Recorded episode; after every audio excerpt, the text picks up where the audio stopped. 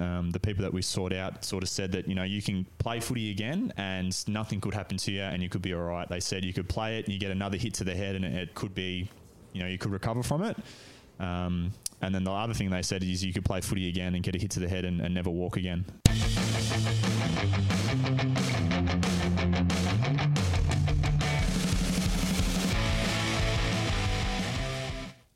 Tom Hunter, inaugural Richmond AFL women's coach. Thanks for having me. Welcome for joining the uh, Lace Out podcast, mate. That's good to be here. Thank you for having me. Inaugural. It's got a nice ring to it, doesn't it? It has. I've heard it a couple of times when it was for VFLW and then now they're used for AFLW. It's um yeah, it's nice. You're the first, first and uh, only. You'll be the first and only, won't you? No one can take those titles away from you. Hopefully, only Hopefully. for a while. yeah, only for a while. How did um, tell us how'd you get the news? Uh, so it's something that I think the club had planned to do for when they uh, gave them the opportunity to the VFLW. Um, they wanted that. I think they wanted that person to go on to AFLW when it came in in 2020, and um, so for me it was just a little bit of a waiting, and waiting and seeing, and doing a good job and trying to be a little bit successful within our program. Um, but you know, Barmy and Kate sat me down and um, just, just shared the news and said, "Yeah, this is the way we're going to go. This is what we're going to do." And um, yeah, so it was pretty exciting. Did you have to go through the, the process, as they would say? Because we're hearing that a fair bit about the you know, from the men's side of things at the moment. Yeah, so originally I presented to um, there was a couple of people, the former head of footy, Dan Richardson, Kate Sheehan, and one of our HR um, staff. And then this time I had to present to the board just about um, what the program is going to look like, the players we had, um, what I want to do with the program, and so that in itself was pretty daunting and pretty scary. They don't give you too much to the board; they just sort of just nod and smile, and so you sort of um, go to go a little bit by yourself. But no, no, they were they were good. They were really friendly and um, pretty receptive to what I wanted to do. Is it a long chat? Oh, they gave us about half an hour. So, we got half an hour? Is that standard? Yeah, I, I, I assume it might be a little bit more for the AFL programs, and um, but for me it was half an hour, and it was just sharing about the girls and then asking questions and. Um, you know the way we wanted to play and what we wanted to do next year. So a year next year in the future. Um, so it was good. Yeah. Now you mentioned Kate Sheehan. Now a lot of no, a lot of people probably know her from obviously Mike Sheehan's daughter and played the one game for, for Collingwood, but she's been with you virtually that whole journey, hasn't she? Yeah, so she she came into the VFL program uh, towards the back end of 2017.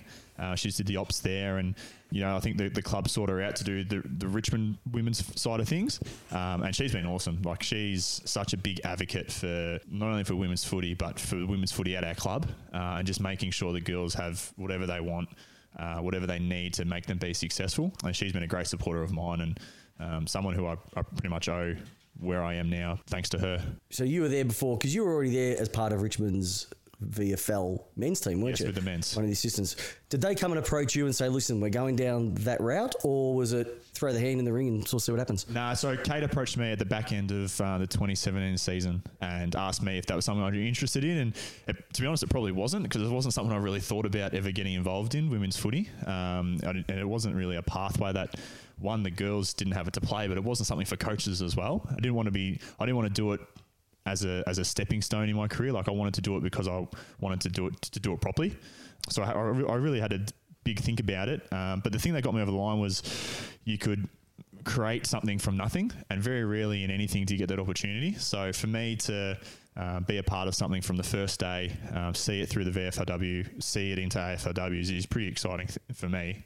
Um, so I can't wait to do it. I think the good thing is because I've, I've known you for many, many years, and I've known your family for many years, and it's I've seen you play junior footy, and then down at the Cannons, and then obviously over at Collingwood. I remember the day you got drafted by Collingwood in the rookie draft. I was over like high fiving, and then you know, circumstances changed. You get the the women's role, the VFL, and it was almost just sitting there going, "He's, he's going to take it. Is he, is he going to get it? Is he going to get it?" And then when the notification came out that you'd been appointed, I don't think I was actually I was actually pumped, but there were so many people who know you as a person, and I tried to get into a get into a couple of them to try and dig up some dirt about today. Yep. You probably know the guys who I'm talking about. Yep. I think a few of There's a them. few of them, Yeah. and they had nothing but good words to say about you. So he's actually he's got nothing. He's just that that good of a bloke. That a pretty big that's a pretty big pat on the back. Yeah, and a testament that you That's quite nice. people, your mates in that say it, your friends in that it, but to somebody who you'd only known for a little bit of time said, "Hey, listen, we really think that you're going to add something to this." Yeah, yeah, it's it's a it's a great thing to hear. Like I, I like to think I treat people, um, you know with with respect. And um, the thing I sort of say is you treat people the way one you'd like to be treated, but um, you never know what that person's going through at any particular time. So you always want to make sure that you're friendly, you're respectful, and and when that person may pop up again in your life. Um, so you always want to leave a good impression and, and making sure you're doing the best for them and, and, trying to help them in any way you possibly can. So do you have any assistants working with you, or is it? Yeah, we've got a we've got a bit of a we've got a bit of a crew. Um, so there's Kate Sheehan, the head of women's football. Yep. Um, there's myself. Uh, there's Matt Parker, who's our head of high performance, and there's Lauren Tesserero. Yep. Uh, so she's our recruiter. We've also got a, a full time um, admin staff in Sammy Teal, and um, there's another. We've got a full time welfare person in uh, Sarah Wiley. So they're they're the full time staff of our women's football, and then from there we've got you know assistant coaches, we've got trainers, we've got uh, you know two physios and doctors and things. So it's it's a pretty well set up program. Pretty well set up program. Yeah, we're pretty lucky the way we're running it because we just want to run a good football program. And to do that, you need these people in place. So that's the, one of the first things that Kate did was put a full time coach in, seek out a high performance manager, and, and just make sure that the girls can get the most out of themselves. One of the things that I was, I was surprised by, I said, look, you know, came in, we're having a chat, and you had your laptop out and you're working. I was like, well, is this what you do a lot of? And you're saying you, actually have to do a fair bit outside, like any normal coach. Just give the people just a bit of an idea of what's what's a normal week look like for you. Um, so it depends on a, on what day the game is. So if the game's on on Sunday, for instance, um, Monday is usually spent coding and going through the game and reviewing it and uh, writing individual feedback for the players and making sure that they've got what they need. Um, we you know put the game up on a huddle so they've got access to it and Tuesday is usually a full day at the club because uh, we train. You know, a bit of a different session on Tuesday night where we've got um, we've got a kicking coach who yep. comes in. We do strength and conditioning. We do something else that I won't go into. No, not obviously, obviously. Um, and then Wednesday, I'll get into the club about uh, mid morning, uh, and then there till ten o'clock in the evening. Sometimes with match committee and things. So. Thursday's a good day because it's our day off. Beautiful. Um, which is a good time to relax. And then Friday, similar to Wednesday, and then usually game day again. So um, there's a lot of preparations for meetings, um, a lot of you know doing research and oppositions, and where we are now in, in football and in, in AFLW preparations, we're also looking at the draft. So I'm also going through tapes of, of girls that we might be interested in drafting and bringing into our program. So yeah, you do a lot, but it's um, it's pretty rewarding. It's a pretty good job to have. Even from when you started a couple of years ago to now, has it just like the, the learning curve, not just for you, but just the way that it's set out and the way it's administered, has it been a steep uh, it has been. I think I've been I've been pretty fortunate in my experience working with like Craig McRae um, and seeing how he works within the VFL program and just learning a lot of him. And then being there full time, you get to sit in on the AFL meetings and you see how Dimmer runs things. You see how his line coaches run things, and that gives you, I guess, an insight into to what it should look like. And it does look pretty similar. Like we, we do have a bit of a Richmond brand in terms of our meetings and yep. things, and, and also our game style. But there's also that my own spin on it and what I what I what I want to bring to our program and, and make it look. Uh, authentic, you know, it, you, it's not the Richmond men's um, or VFL or AFL. It's it's the VFL. It's Richmond. Yeah, it's Richmond. So, you know, it's it's the brand, it's the same learning and terminology and things, but there's also a little bit of um, you know my spin on things as well. Yeah. So from a from a coaching perspective, like mentors, you mentioned Craig McRae. Has he been one of your mentors and continues to be? Yeah, Fly's been awesome. So I first met Craig at my time at uh, at Collingwood. Yep. And I was in rehab for a while in my in his first year, so we spent a lot of time together. And then when I was at the Calder Cannons, um, he rang me up and he had just been given the opportunity of Richmond VFL coach, and he asked the recruiters at the time at Collingwood, you know, is there someone that you know you guys know that might be interested, and, and they put my name forward, and yeah, it's been great. It's been a you know a great experience learning under him. Um, I learned a lot off Dimmer. You know, Blake Caracella, we we have conversations around it. Uh, Tim Livingstone is the head of coaching, so it's there's some great people at the club that just want the best for, for Richmond and, and for, for individuals involved in it. You sound happy. Look, if you went a webcam and you saw the smile on this guy's face, you wouldn't be able to. You can't not look at it. Uh, let's go back because you mentioned it. You did. You were. People may not know that you were at Collingwood. I was. You were for a very brief period. For a very brief period. So, you, like I said, you were picked up at number ten in the 2010. I think it was. Hey, well, it said ten where I was looking, so we'll go with that. no, no, yeah, no, rookie, uh, pick 18 in the rookie draft. Pick 18 in the rookie draft. Given the beautiful number 45, which is still on the wall at home. That's actually um, that's the last jumper I wore. Yep. Um, we said that it got cut off, but I wanted to keep it, so I didn't tell the club that. So that's the first time I've told anyone else. It's actually the last job where I So, wore. so if you get a tap on the if you get a tap on the, the door asking for it back, yeah, I'm a bit worried. The property short from uh, Collingwood might come back and He, ask. he may have got sacked because of that, so you might have some people to answer to. You, you were you were going all right. They picked you up, training the house down, game start, and then Yeah, so I think it was at the start of my second year. Uh, I got I got injured on the back of my first year. Yeah. Back in, um, injured in the back of my first year, and was coming good through the VFL, and then played through the NAB Cup with Collingwood, and then in my second game playing against West Coast, yeah, unfortunately, got a bit of a hit to the head, and um, yeah, it was it was. A bit more than a little bit of a hit to the head, but I'll try and play it down as much as I can. It was it was pretty severe, but well, don't play it down. It was your neck that. yeah, it was my neck. So what was it? Because even the people who know you, like I, know, I just knew it was your neck. Yeah. A lot of people probably knew it was your neck, but what actually was it? Because to actually pretty much be told you can't play again, Yeah. that's not minor. Nah, so essentially what it was, um, my spinal canal is too small for my spinal cord.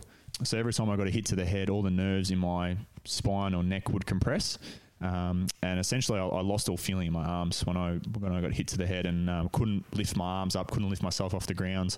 Uh, when the feeling came back, it, I thought I'd landed on glass because I had this pain of just glass shards in my Yep. arms. Um, so it was pretty scary. And the, the neurosurgeons and doctors and um, the people that we sought out sort of said that, you know, you can play footy again and nothing could happen to you and you could be all right. They said you could play it and you get another hit to the head and it, it could be, you know, you could recover from it.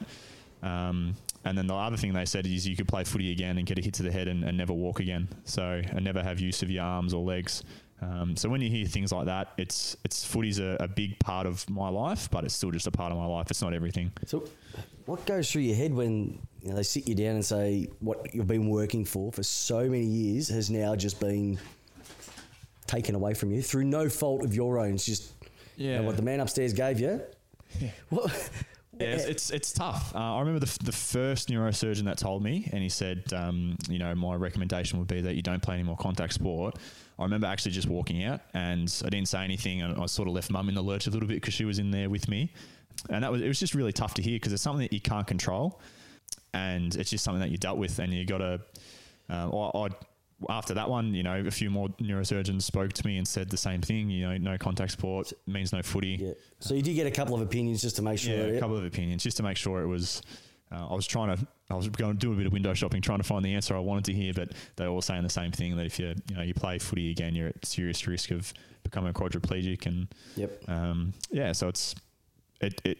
Once I accepted it, um, it became a little bit easier. And then you stayed with Collingwood, didn't you, for the rest of that for that year? 2011. 2011. 2011, yeah. So 2010 was my first year in the VFL, and 2011, the start of 2011 was when I got injured. and then stayed there. Then obviously, Yeah.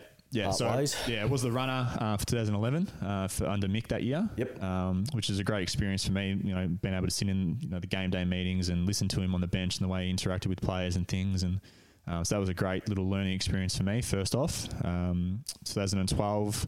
Um, was still involved at Richmond, was a recruiter doing some scouting there, 2012, 2013, and then all that time doing coaching as well. You've, you've actually been in a pretty good spot because I remember they showed some footage the other week where they, it might have been Mick Malthouse's Hall of Fame, and they were at the dinner of the night. You know what I'm talking about, Yeah, don't you? the They're at the final. dinner of the grand final, Drawn grand the drawn grand final, and they go to a shot of the players, and there's uh, Leon Davis and a couple of others, and there's Tom Hunter on his phone, and I go, Tommy, he's there. You, you've, you've, the world gets to see you in your beauty. so, as a, as a coach, you know if you, if you could describe Mick as a coach from your time, be a little bit under him and obviously working for him to a degree as the runner. Yep. Um, he was very, uh, I'm trying to find the right word. He was very authoritative. Yep. Um, but he'd had he'd gained that respect for so long um, from so many people where he could be like that. You know, he coached really strongly. I'm not going to say aggressive, but he was. You know, he had, he certainly had a presence. Was it a directness? Oh yeah, very direct. Yeah, very direct. So that was him, and um, and that's just that was his personality, and that, and that worked for, for so many years at Works for some, works, works for some, Yeah. doesn't work for others. And so you do that. Then you decide. Let me guess. You decided to sort of maybe coach your own team, didn't you? You thought was that the first dipping the toe in the water and go, I might have a Yeah, maybe so- have, have this coaching game. I think when I left uh, or when I retired, um, the Cannons rang me up and said, you know, well, there's a position here if you'd like to do some coaching. But for me, it was I wanted to coach my own side. I just wanted to see if I could do it and see if I enjoyed it. Because at the time I was still doing scouting for Collingwood, and I just wanted to see if it was, you know, if that was the right thing I wanted to do, or um, and it was. It was something I, you know, really cherished that year in 2012, coaching at East Keilor under 18s and, and coaching some some fine young men and boys or men that I still have relationships now with. And it was something I knew from that year that's something I wanted to keep doing as I saw the impact I was having and um, the ability to, to improve players and for them to enjoy their footy. That's just sort of, you know, cemented it for me that that's what I wanted to do. How, how'd you go that year, by the way? May I ask? I think we got a, we got a flag. Yeah, you did win a flag. got a Yeah, you did win a flag. I think you won a flag. And then the senior group won a flag, and we were sort of stuck in the middle and lost by a point. So that was a great night. I can remember that, yeah, vividly. So thanks for that. Where to from here? Where to after that? Like that's 2012. Where did it go to from there? Uh, so 13, 14, and 15, I was at the Cannons. Yep. Um, doing it as an assistant coach there. Also went was finishing off my university because obviously um, needed an education, need something to fall back on. I always knew I wanted to do teaching if footy didn't work. So once I retired, um, I got a part time job in a gym and just kept going through uni um, and became a teacher. So 2015 and 16 and 17, I was a teacher in a classroom, which was um, really enjoying. I loved it. Pri- taught primary school, grade threes and grade fours. Uh, it was awesome. Three really good years. And yeah, so Calder Cannons for those years, um, Richmond VFL for two after that, um, and now in my second year at Richmond VFL Women's. If you think about it, at one stage it's like your career's over, finished, and then in the space of what seven odd years later, now you're going to be the first. Yeah, and that's, and that's like it's not lost on me because when some players leave football, like that's it, they're done, um, and they go back to coach local footy. They go back into careers or pathways that they um, were, were doing previously. And for me, I'm just like really lucky that you know, I've got that opportunity to still be in football um, seven or eight or eight nine years now after I retired, uh, and that doesn't happen very often. So I know how lucky I am and how grateful for the for the space I'm in. It doesn't. It's. I think it's one of those things that. Do you think people are born to be coaches? Not sure. Not sure. I think um, I think there's there's traits that people identify in people that can help them be coaches. Yep. Uh, I remember one of the guys at the Calder Cannons, Chris Sevier. Um, he always said to me that one day you'll make a good coach, and I never knew what he meant by that. You just look at you and go? You're looking at him going, "What, what do you mean?" Yeah, he, he just said there's there's three players. Like, oh, forgive me, I can't remember the other two, but he always said you and this and that will one day be a good coach. And uh, I don't know what it was, but um, yeah. So it's I think it's just for me, it's keeping me involved in footy and having an impact and, and making others better. That's what I'm really motivated by. So yeah, what is the best thing about position that people would envy and people would just go, I don't know why you'd want to do it. But what, what gets you up every day to head down to, to Punt Road and, and, and work with these girls? What is it about the whole the whole coaching experience that just even when we're sitting here talking about it, your eyes just light up and smile on your face. You just Yeah, I think like I think probably the reason we go back a step even through teaching and even before that through footy. Like for me, playing footy like fulfilled me, um, and then in the classroom teaching fulfilled me, helping the students and um, get, you know providing them with education and. Um, you know, now coaching is something that fulfills me. Yep. Um, it's the impact that you have on the players. It's the interactions you have. Um, you can really be yourself and let them see who you are. Uh, and then at the same time, you're helping them improve their footy and you're helping them get better. And um, that's something that I'm motivated by. Wanting people to be better and wanting them to be successful and seeing them successful is something that drives me. So having that opportunity to to work with a group of players and get help them get the most out of themselves, um, that's yeah, it's it's a great feeling intrinsically for me. It's a great feeling when you see people come in one way and almost come out the other end a completely different person. And then once you have that connection with them, they're almost like they'll do anything for you. They'll, they'll crawl over broken glass for you. They'll they'll run in the packs, you know, run the wrong way. They don't because they know that you're willing to do virtually anything for them. Yeah. and and vice versa. Yeah, and that's and that's part of as a coach, you've got to build those relationships with players to, and I think that's part of what I really enjoy is getting to know the, the players, um, yeah, and as I said, helping them do things that they couldn't do before. And so, like the men, you're going through the AFL coaching level program, level three or four. Level you're three at the moment. You're level three. What does that entail? Because it's one of those things that you hear quite a fair bit.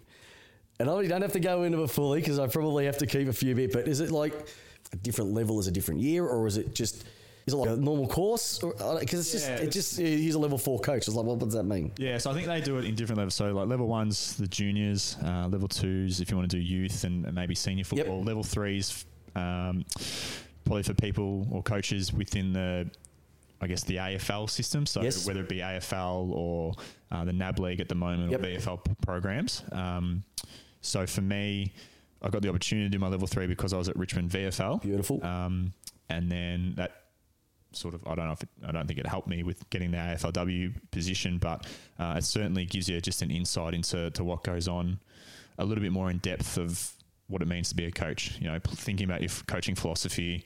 Um, you know, just sharing stories, building connections with other coaches. Yep. Um, you know, there's a couple of practical elements that we did as well, and um, yeah, so it was, it's it's they just prepare you for what coaching could look like and helps you identify who you are as a coach and what your values are and and what that means. Just taking a step away from the football side of things, I- I've heard a rumor that if you weren't going to be a, a footballer, that you could have been a very successful drummer in a band that had a lot of potential. I know. Exactly, Is this true? I know exactly who you've been talking to now. Uh, yes, it could have could have happened. Yep. Um, Band name? It was smiling politely. Yep. Um, played drums with a few very good friends. Uh, something I still do now. I was doing it today earlier. Um, yeah, but music's been a. I just enjoy music. I like listening to music and, and playing it, and um, it's a good little release, especially. Um, although we haven't had many losses this year, but uh, when you have a loss, it's good to get a little bit of tension out and, and bang the drums. Well, you were saying that when I walked in, you were getting a playlist ready because you organise a playlist every every game. Yeah, team, yeah do a, do a bit of a, a pre-game pump up for the girls, uh, just at the end of the meeting, something to get them up and about. So I don't listen to much radio, and I don't know many good dance up and about songs. So I've got to do a bit of a YouTube scare every week. You, you're like me. If I tried to play music, I play stuff from the '80s when I'm when I'm doing my work, and people just look at me going, "Peps, what are you talking about?" So this is what of- I grew up with, mate. One of my tunes did get on the um, the gym playlist for the girls. Yep. uh, one of the, the music I like, and uh, they very quickly shut it down. So it's a bit too heavy for them. so Too I'm heavy. To What are we talking? What are we talking here? Uh, it was a it was an Australian band Yeah. um, called Stand Atlantic. It's not overly heavy, but um, the girls weren't too keen on it. They weren't too keen on it. They're they're more into their R and B and that R sort of stuff. da- dancey. Yeah, they just don't get it, mate. stuff. If I was a coach, geez, I'd be playing Anthrax and Pantera and Slayer, and Gets them up and about. gets me up and about. But they probably wouldn't have a clue. Nah, they wouldn't on. enjoy it. Tell me the relationship that you have with the senior coaches and so forth. So people like Dimmer Barmy, Yep. do you, do you what type of relationship do you have with them? Do you get the chance just to sort of clean the air with them and say, look, I'm you know I'm stuck here. Can you? Yeah, like Dimmer's really good. He always um, is really welcoming, and inviting into meetings and things um, for what I want to, for anything from my development. Um, and Barmy always checks in. Barmy's a real, a real big supporter of our program. Like when we were signing the AFLW players, uh, Barmy sat in on every interview. Um, so, and he did that one because he wanted to show the the girls that we were interviewing and potentially bringing into the club that it's it's one club, it's one program, um, and the, the men's program are invested into it. Um, but he just wanted to be in there, you know, to support us and say, you know, well, it's this is the Richmond Football Club, and you know, we're not going to get it perfect as he always says, but we're, we're going to try our very best to do so. So, uh, yeah, he's a great advocate and supporter of our program. So how does it work moving into the first year? Next year is obviously 2018 slash sorry 19 slash 20 is going to be the first year, obviously the, the women's AFL. How does it work from a recruiting players' perspective? Because obviously you've picked up a couple of big names so far. Katie Brennan being one, and Sabrina Frederick, that's the one I was looking for. Monique Conti. Yep. So you've picked up a, a couple of bigger names. Can you go pick? I've got your dog just sniffing me left, right, and centre at the moment.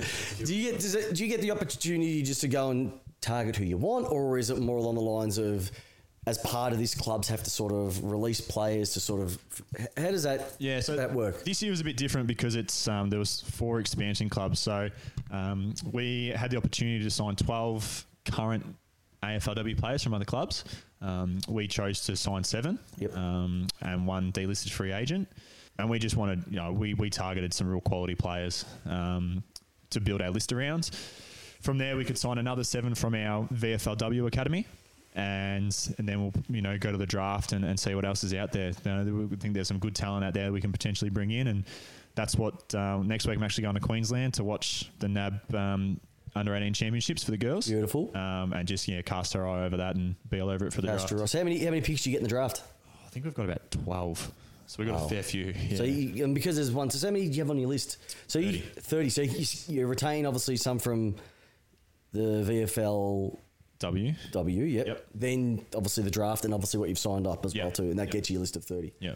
And a couple of rookies there as well. And a couple of. Rookies. I was saying, if you get a couple of injuries, you're not left with much after Uh, that. I think I think you can have train on girls as well. So girls that train on through the program. Um, if you have X amount of injuries, then you've still got a couple of girls there. and you, it just seems to be everywhere now. Yeah. You know, every club virtually that has a women's team or girls playing for them as well. But it hasn't had, in terms of the reception in the marketplace, or the reception has been sort of mixed. Yeah. Do you see that as time goes on and the, the quality gets better, the skills get better, that that's definitely going to turn around? Oh, certainly. Um, you know, the young girls coming through are because they've had experience, they've had, I guess, elite coaching all the way through. Um, they're getting better and better each year. Um, it's it's it's not, it's never going to be for everyone because I think people are maybe set in their ways a little bit with what footy should look like, um, and that's you know why AFLX doesn't appeal to people. It's it's not what footy looks like, and I think traditionalists maybe you know don't want to watch that, which is fine, and that's all well and good. But um, Do you like it? AFLX? Uh, I I didn't mind it. It was it was all right. It was, it, I, was some- I it was love some- footy though. It's just something to watch in the middle of summer, watch, isn't it? yeah. Um, but that's fine. Like I think if the more people are playing footy, and yeah, we give more opportunities to for people to play at the top level. then Why shouldn't we? Why should Um, we? And yeah, shouldn't we? No, well, shouldn't we? Yeah, yes, no. no. I agree. I agree because I've been mixed about it at times, but I think that, like you said, as the, I think the early days was like, you know, who, who can we get to play? Yeah. And they haven't had those leagues or those levels under to sort of build them up like obviously the common game has now. But you're right. ne- Next couple of years, it's just going to the, the skills get better, Yeah. contests get better. Because you've only got 16 on the field at once, haven't you? Yeah, 16 on the field. Should they exp- expand that to 18? Uh, I see why they have 16. Yeah. Uh, but I'd rather have 18. Just keep it. Just keep it tr- traditional. Rules? Are you happy with the rules the way that they're I, going? I, the I like the I like the rules involved with last touch between the arcs. I really like that rule. Uh, I like the boundary umpires coming in ten meters to throw it in because that just gets the game going. Why do they do that in the men's? Don't know Do you think? why. Why? Don't, Why do you, what do you think? Because I look at it and go, well, sort of makes sense, doesn't it? Between the arcs, last kick out does sort of make a bit of sense. Yeah. Because that's virtually what they're doing anyway now. And bringing the umpires in, like that would bring the ball into the middle a bit. I don't know. You don't know? I, I don't know. Do you just sit back and just go, I don't know what's going on No, to, to be honest, like I, I love footy, but I haven't watched a lot of footy this year just because I've been uh, just entrenched in the women's program. Um, so it's been a bit of a different year for me. Well, it has been a winning year for you. It has been a winning. How many year. games you played this year? Uh, six, How many have you won? six, How many did you have it go last year? How many did you win last year? four. Four. Yeah, I looked. I looked. I really did the research on that. Yeah, I- and I, I even said this the other day to the girls. Um, you know, last year we our effort, our intent for, for what it was, we didn't get the results on the scoreboard. Um, this year we're getting the results on the scoreboard, which is which is fantastic. But it's it's just a, such a continual growth. Um, like if we didn't have those the year last year where we weren't quite as successful, I don't know how successful we would be because we learned a lot of lessons from last year. Yeah. Um, and yeah, we've, the, the improvement of the girls is, has been fantastic. And, and even from that perspective, do you think that's the, probably one of the biggest issues that I see with looking at it from the men's perspective is that people just aren't patient enough. And when I say that is is that you know let's pick a team like Carlton as an example. They've got all these young kids that they're young kids playing against men.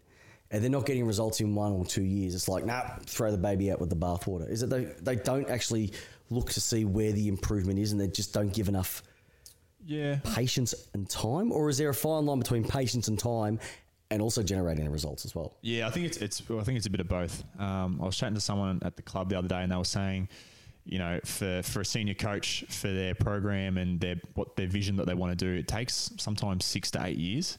Um, like it doesn't happen in three to four. Like and and that's the tough thing because supporters want it straight away and, and want it next year or this year. Well, some of us have been waiting a long time, Tom. been waiting a long Us Melbourne supporters have been waiting a very long time. Um, but it's just yeah, for, for plans to be in place, it, it does just take time. Um, and I think it's you know for us from our end, we've been lucky. We've had these two years in the VFL, VFLW to give us a really good opportunity to be really well prepared for AFLW when when we come into it. Yep. That's pretty cool to hear that. Like, it is pretty cool to hear that you had two years, you've been able to sort of iron out a, few of the kinks, and then you're almost going to be hitting the ground running when the season starts. So, how much of a break do you get between this season finishing and is there a break for you? No, it's not going to be. Um, I, I, I, I do have to have a break. Uh, I think that's in the coaches' association thing, but I think I'll be doing a, a little bit of work on those breaks because hopefully we're, we're going to the last day in September, um, or you know the last game in September for us. Um, and then the, there's draft combine, there's the draft in October, um, and then I think preseason might start mid-November, maybe even earlier. So you're you're you're sort of the, the rock between the thorns at the moment, or the rock between the um, or sorry, the rock between the thorns, whatever that saying might be. So you go from the VFL and then straight into the AFL, right. where most would have the break afterwards. You're bang straight into it. Yeah, so I think that's why that next week in Queensland is going to be uh, very oh, important. Oh, enjoy uh, the whole week. The whole week, yeah. Oh, lovely. There is three games of footy in the, three games of footy. Three days of footy. Sorry. So well, if it's better than the weather down here in Melbourne. Well, well, better friggin' be because it's shocking at the moment. crossed. Um, hey, a couple of things before we wrap up. You mentioned your philosophy on coaching. What are the biggest misconceptions about coaching?